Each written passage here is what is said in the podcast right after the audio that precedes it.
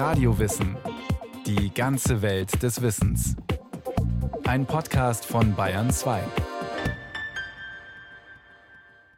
Körpergröße, Haarfarbe, Form der Nase, das Geschlecht. Zu was für einem Menschen ein Embryo heranwächst, das steht bei jedem und jeder, zumindest größtenteils, schon im Mutterleib fest. Träger der sogenannten Erbinformationen sind die Chromosomen. In ihnen stecken viele tausend Gene, die das Aussehen, mögliche Veranlagungen zu Krankheiten und viel mehr bestimmen. Erstaunlich? Der Mensch hat insgesamt nur 46 Chromosomen. Eine Krabbe dagegen bringt es auf 254. Was also macht den Mensch zum Menschen? Sie kennt wohl jeder das X und das Y-Chromosom. Diese beiden entscheiden darüber, ob ein Mensch weiblich oder männlich ist. Aber in den Chromosomen stecken noch viel mehr Informationen, etwa ob jemand blaue oder braune Augen hat, helle oder dunkle Haut und welche Fähigkeiten angelegt sind. Jeder Organismus ist mit Chromosomen ausgestattet, nicht nur der Mensch. Auch Tiere und Pflanzen haben Chromosomen, die Bausteine des Lebens. Betrachtet man Chromosomen unter dem Mikroskop, haben die meisten die Form eines schmalen, in die Länge gestreckten X. Sie unterscheiden sich in der Größe. Auch der Mittelpunkt des X ist bei jedem Chromosom ein wenig verschoben, also nicht unbedingt mittig und nicht an der gleichen Stelle. Die Biologin Astrid Wasmann, Studienleiterin für Pädagogik in der Lehrerbildung in Schleswig-Holstein. Wie so ein Chromosom aufgebaut ist, kann man am besten sich vorstellen, wenn man einer Bastelanleitung folgt. Stellen Sie sich vor, Sie holen Pfeifenstopfer aus einem Bastelladen, nehmen zwei Pfeifenstopfer der gleichen Farbe und befestigen sie miteinander an einer Stelle. Dann haben Sie vier Arme. Baut man sich ein zweites, hat man das identische Chromosomenpaar. Dabei stammt eins vom Vater und eins von der Mutter baut man sich ein weiteres Chromosomenpaar. Das müsste allerdings etwas kürzer sein oder etwas länger. Und der Punkt, wo sie zusammengehalten werden, das Zentromer an einer anderen Stelle liegen, dann hat man das zweite Chromosomenpaar. Jedes sieht ein bisschen anders aus und hat unterschiedlich lange Arme. Der Mensch hat 23 solcher Paare, also insgesamt 46 Chromosomen. Sie enthalten sämtliche Erbinformationen. Die sind lebenswichtig, da darf nichts beschädigt werden oder verloren gehen. Insgesamt hat der Mensch ja 46 Chromosomen in jedem Zellkern einer jeden Körperzelle.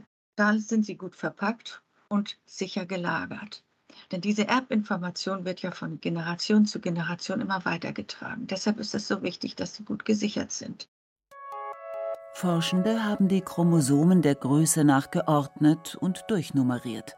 Die Nummer 1 ist am größten, die Nummer 23 am kleinsten. Schaut man sich die Arme genauer an, wird klar, dass sie keine gerade Linie bilden, sondern in ganz feinen Spiralen aufgewickelt sind. So als würde man die langen Pfeifenstopfer, die in der Mitte einen Draht haben, über einen dünnen Bleistift wickeln. Auf diese Weise lässt sich die enorme Menge an Erbinformationen auf engem Raum verdichten. Würde man nun alle Pfeifenstopfer, die in einem Zellkern vorliegen, auseinanderwickeln und die geraden Drähte aneinanderreihen, ergäbe das eine Länge von zwei Metern Erbsubstanz. Frank Sprenger ist Professor am Institut für Biochemie, Genetik und Mikrobiologie der Universität Regensburg. Wenn man jetzt diese ganzen Berechnungen noch weitermachen möchte und mal berechnen möchte, wie viel DNA ist denn eigentlich insgesamt in einem ganzen Körper, dann kann man jetzt sagen, okay, pro Zelle haben wir zwei Meter DNA vorhanden und wir haben fast 75 Billionen Zellen in unserem Zellkern. Das gibt eine unglaubliche Zahl von 150 Milliarden Kilometer, wenn man alle DNA-Fäden aneinander reiht. Und das entspricht tausendmal die Entfernung Erde zur Sonne. Also wirklich sehr erstaunlich, wie viel DNA wir haben, aber wie kompakt die dann doch in den einzelnen Zellen aufbewahrt werden kann. Erbsubstanz ist also auf engstem Raum gespeichert und in den Zellkernen sicher verwahrt. Die langgestreckten Chromosomen sind nichts anderes als eine Ansammlung vieler genetischer Informationen. Sie enthalten das, was Lebewesen sozusagen lebendig macht. Die Arme der Chromosomen bestehen aus DNA, ausgeschrieben Desoxyribonukleinsäure. Das ist ein langes Kettenmolekül, das sich aus Zucker, Phosphat und aus vier organischen Bausteinen aufbaut, sogenannten Basen. Sie werden in Abbildungen meist farbig dargestellt. Es gibt zwei Stränge mit diesen Basen. Wenn sie zusammenfinden, liegt ein Doppelstrang mit Basenpaaren vor. Der Doppelstrang, verbunden durch die Basenpaare, sieht aus wie eine Strickleiter. Und diese Strickleiter dreht sich um die eigene Achse. Biologinnen wie Astrid Wasmann sprechen beim Aussehen der DNA von einer Doppelhelix. Die Trittstufen bilden die vier Basen, die sich abwechseln. Da sind am wichtigsten die Nukleinbasen, Adenin, Thymin, Guanin und Cytosin. Diese bestimmen sozusagen unsere Lebensstruktur. Wir sagen ja auch, dass diese Basen das ABC des Lebens sind. Die DNA unseres größten Chromosoms, Chromosom 1, enthält beispielsweise etwa 247 Millionen solcher Basenpaare. Mehrere Basenpaare hintereinander bilden ein Gen. Sie stellen also immer einen Abschnitt der DNA dar. Chromosom 1 hat etwa 1000 solcher Gene. Sie erfüllen immer eine bestimmte Aufgabe. Es gibt Gene, die zum Beispiel den Stoffwechsel im Körper steuern. Andere legen die Augenfarbe fest. Für diese Aufgaben müssen die verantwortlichen Gene nicht vor Ort sein. Sie geben nur Befehle nach draußen und bestimmen so die Vorgänge im Körper. Und das sozusagen von ihren Chefsesseln aus, die sich im Zellkern befinden. Diese Information, sie liegt im Zellkern vorhanden, in den Chromosomen. Die ist so wertvoll, dass sie dort nie heraus darf. Deshalb gibt es Botenstoffe, das ist die mRNA, der Messenger sozusagen, der holt die Information über ein Gen aus dem Zellkern ab. Und zwar muss diese Messenger-RNA ablesen, wie die Sequenz, die Reihenfolge dieser Basen ist und bringt diese Reihenfolge in das Zellplasma an die Ribosomen und dort werden die Eiweiße nach dieser Anleitung zusammengebaut. Der Bauplan, der in den Genen gespeichert ist, wird also aus dem Zellkern hinaus befördert. Außerhalb, im Zellplasma, entstehen dann nach den Vorgaben bestimmte Proteine, also Eiweiße. Und die bilden die Grundlage zum Beispiel für Hormone, Muskulatur und ganze Organe. Früher dachte man, Menschen, die so komplex aufgebaut sind, haben sicherlich extrem viele Gene, um das alles zu steuern. Man ist in den 1990er Jahren davon ausgegangen, dass der Mensch etwa 100.000 Gene hat. Man hat aber nur 25.000 gefunden, also nicht mehr und nicht weniger als bei anderen Arten. Allerdings ist dann die Art und Weise, von der DNA zu den Proteinen zu kommen, immer komplexer geworden. Und so können sehr, sehr viele verschiedene Proteine hergestellt werden. Meist sind mehrere Gene beteiligt, um ein Merkmal im Körper auszubilden. Das ist also Teamarbeit. Seit dem Jahr 2003 gilt das gesamte Erbgut des Menschen, auch Genom genannt, als entschlüsselt. Seit 2022 kennt die Forschungswelt auch die genaue Reihenfolge der mehr als drei Milliarden DNA-Bausteine. Kommen bei der Befruchtung Ei und Samenzelle zusammen, vereinen sie sich zu einem Chromosom, das sich dann Gonosom nennt. Eltern geben also ihre Erbinformationen an ihre Kinder weiter. In der Eizelle der Frau ist das 23. Chromosom immer ein X-Chromosom und das kleinste von allen. Spermienzellen besitzen entweder dieses X-Chromosom oder ein noch kleineres Chromosom in Form eines Y. Wenn Spermienzelle und Eizelle miteinander verschmelzen, treffen entweder zwei X-Chromosomen aufeinander oder ein X-Chromosom und ein Y-Chromosom. Zwei X-Chromosomen bedeutet, dabei entsteht eine Frau. XY Erbbild heißt, da wird ein Junge wahrscheinlich geboren. Wobei wir wissen, dass viele weitere Faktoren eine Rolle spielen, um die Ausbildung des Geschlechts zu begleiten. Und dadurch gibt es viele Außeneinflüsse, die auch zu verschiedenen Formen führen und wir deshalb auch den Begriff divers eingeführt haben. Also nicht alles, was XY hat, ist dann auch wirklich männlich. Jenseits des chromosomalen Geschlechts gibt es auch ein soziales Geschlecht. Das heißt, Menschen, die mit männlichen Geschlechtsmerkmalen auf die Welt gekommen sind, fühlen sich weiblich und umgekehrt. Oder sie fühlen sich keiner der beiden Kategorien zugehörig. Im Jahr 2020 waren in Deutschland knapp 400 Personen als divers oder ohne Angabe im Melderegister eingetragen. Ungefähr einer von 10.000 Menschen in Deutschland hat gleichzeitig weibliche und männliche Geschlechtsmerkmale. Es gibt auch Männer, die zwei X-Chromosomen haben, also das Erbbild XXY in sich führen. Dieses Phänomen hat der US-Amerikaner Harry F. Kleinefelter zum ersten Mal im Jahr 1942 beschrieben. Deshalb spricht man vom Kleinefelter-Syndrom. Davon sind etwa ein bis zwei von tausend männlichen Neugeborenen betroffen. Sie werden als Erwachsene meist überdurchschnittlich groß, haben kleine Hoden und geringe Testosteronwerte, was sich aber durch die Einnahme von Hormonen ausgleichen lässt. Oder es ist ein zweites Y-Chromosom bei der Verschmelzung, also bei der Befruchtung passiert. Das sind Männer mit XYY. Und auch bei Frauen gibt es sowas, dass bei der Geschlechtsbildung, also da, wo die Geschlechtszellen, die X-Chromosomen zusammenstoßen sollen, ein X-Chromosom fehlt. Das sind X0-Frauen, die wir Turner-Frauen nennen. Das sind Frauen, die etwas kleiner wüchsig sind und unfruchtbar geblieben sind. Das kann also nicht ausgeglichen werden, das fehlende X-Chromosom.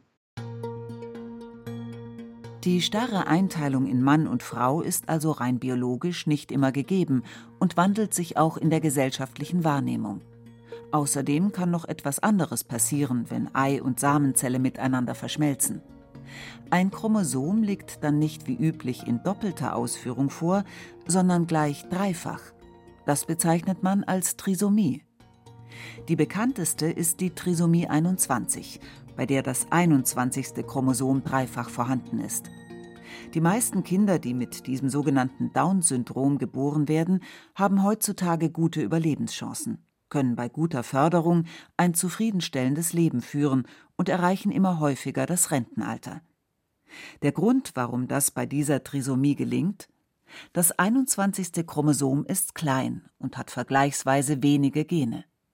Selbst wenn sie dreifach vorliegen, beeinträchtigt das die biologischen Abläufe im Körper nicht so massiv, erklärt der Genetiker Frank Sprenger. So eine Fehlverteilung von Chromosomen passiert auch mit Chromosom 1 oder Chromosom 2 oder auch anderen Chromosomen. Da sind aber so viele Gene drauf, dass dann das Problem so groß wird, dass kein Organismus praktisch mehr gebildet werden kann und die Entwicklung so massiv gestört ist, dass praktisch dann zum Abort führt. Das heißt, beim 21. Chromosom ist die Anzahl dieser Gene, die darauf kodiert werden, noch relativ gering und die Störung ist noch relativ klein, sodass das noch lebensfähig ist. Aber andere Trisomien kommen genauso häufig vor. Es gibt auch Kinder mit Trisomie 13 und 18, was allerdings vergleichsweise selten vorkommt. Die meisten versterben bei der Geburt und kurze Zeit später. Nur ganz wenige werden älter als zehn Jahre und brauchen meist lebenslang eine intensivmedizinische Betreuung. Bei der Entstehung neuen Lebens kann also einiges passieren, was werdenden Eltern oft gar nicht bewusst ist. Im Jahr 1880 entdeckten Forscher in Zellen fadenförmige Gebilde, die sich gut anfärben lassen. Der Name Chromosom ist aus dem Altgriechischen entlehnt. Chroma bedeutet Farbe und Soma Leib. Die Wissenschaftler stellten fest, dass Menschen, Tiere, Pflanzen und Pilze solche Farbkörper im Zellkern haben. Sie lassen sich in dem Augenblick erkennen, wenn sich ein Zellkern teilt, also wenn Informationen der DNA zuerst verdoppelt und dann an zwei Tochterzellen weitergegeben werden. Zellteilungsprozesse, die passieren massiv jeden Tag in unseren Zellen.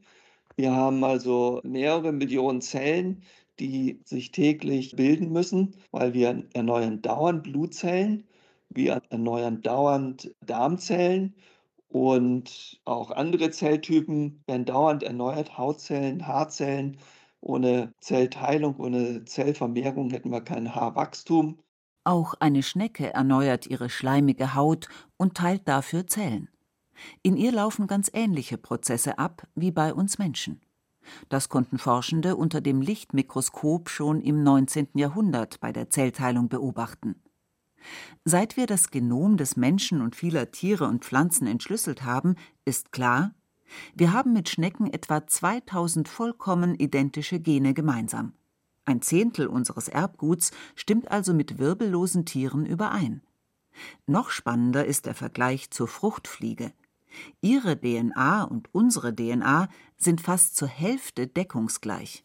Viele von diesen ganz wichtigen, basalen Vorgängen, die passieren müssen in unseren Körpern, der ganze Stoffwechsel, die ganzen Zellteilungsprozesse, die sind im Prinzip identisch zwischen fast allen Organismen und dem Menschen. Interessant ist auch, sich die Anzahl der Chromosomen anzuschauen.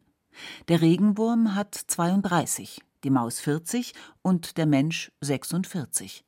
Kartoffeln bringen es auf 48 Chromosomen und ein Farn auf stolze 512 pro Zellkern. Das bedeutet, dass die Chromosomenzahl offenbar wenig über die tatsächlichen Fähigkeiten eines Organismus aussagt. Weder die Zahl der Chromosomen noch die Größe des Genoms korreliert irgendwie mit der Komplexität oder der Intelligenz eines Organismus. Der direkte Vergleich Mensch-Schimpanse, der Mensch hat 46 Chromosomen, der Schimpanse hat 48 Chromosomen, aber die genetische Information ist fast identisch zwischen Mensch und Schimpanse. Wir stimmen im Erbgut im Prinzip zu 98,7 Prozent überein. Und da wird einfach die genetische Information beim Schimpansen auf mehr Chromosomen verteilt. Und es kommt noch etwas dazu. Es gibt sogenannte Junk-DNA.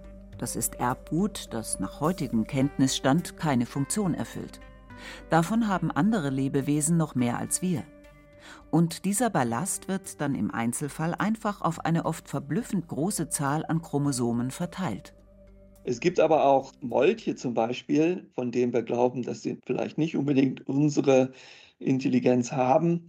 Die haben ein viel größeres Genom, also die haben viel mehr DNA. Und das liegt einfach daran, dass die viel mehr von dieser, sagen wir, Junk-DNA, Müll-DNA, wenn man die so bezeichnen möchte, haben. Aber die Anzahl der Gene ist deshalb nicht größer. Also die Anzahl der wirklich wichtigen kodierenden Sequenzen ist beim Molch geringer als beim Menschen. Es kommt also darauf an, welche Bausteine des Erbguts wirklich zu besonderen Eigenschaften oder Fähigkeiten beitragen und welche nur als Ballast mit herumgetragen werden.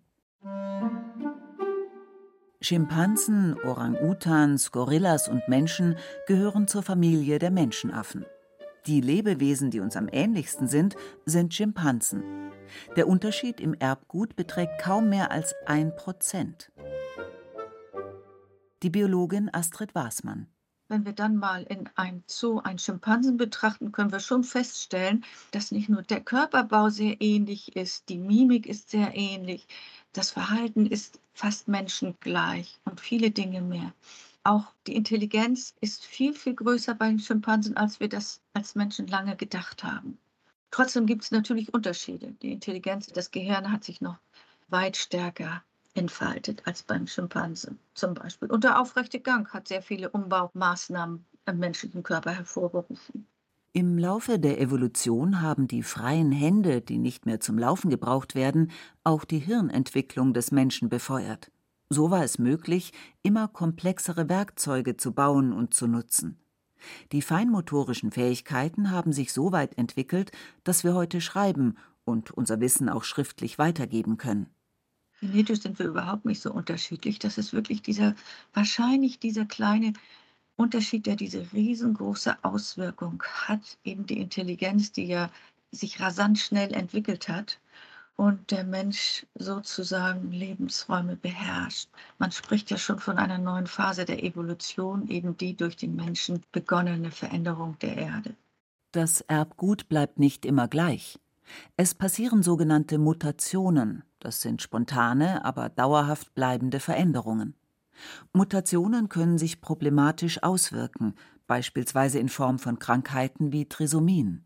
Auf der anderen Seite sind die Mutationen der einzige Motor für die Evolution. Das muss man eben auch sehen. Wir haben da einmal Gene, die vorhanden sind, so wie sie sind, und damit sind Lebewesen gut angepasst. Aber wenn Lebewesen jetzt an neue Umwelten angepasst werden müssen, um dort zu überleben, dann ist es wichtig, dass eine Veränderung stattgefunden hat. Und diese Veränderung gibt es nur über Mutationen.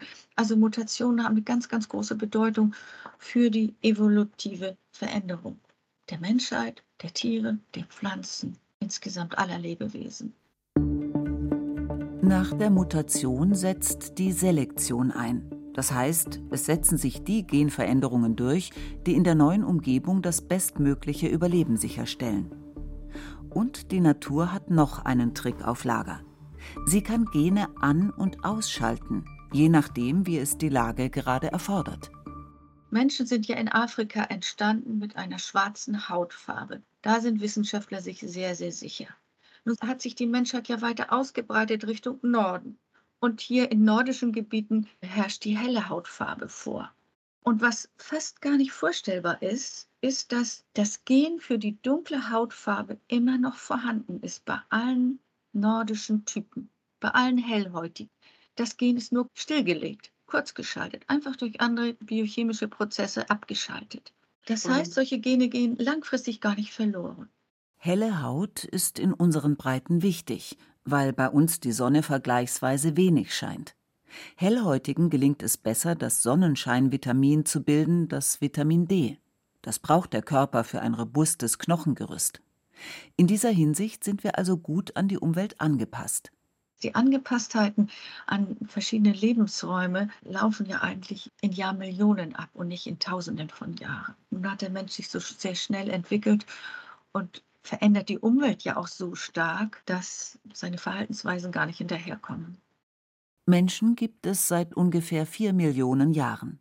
Unser Erbgut ist hoch entwickelt, zeigt große Anpassungsleistungen. Und unser Gehirn ist mittlerweile mit enormer Intelligenz ausgestattet. Es zeichnet uns als Menschen aus, dass wir in der Lage sind zu sprechen, soziale Bindungen einzugehen, Rücksicht zu nehmen und planvoll zu handeln. Aber das vom Menschen aktuell geprägte Zeitalter schadet allen Lebewesen. Tier- und Pflanzenarten sterben aus, Wälder werden abgeholzt. Und selbst in Deutschland versterben jeden Sommer Tausende, weil der menschliche Organismus mit Hitzewellen nicht zurechtkommt. Diese Probleme haben wir selbst verursacht und müssen sie jetzt lösen. Denn die Evolution kann es nicht richten. Chromosomen so faszinierend und wandlungsfähig sie auch sein mögen, an eine Welt im Klimawandel können sie sich nicht so rasch anpassen.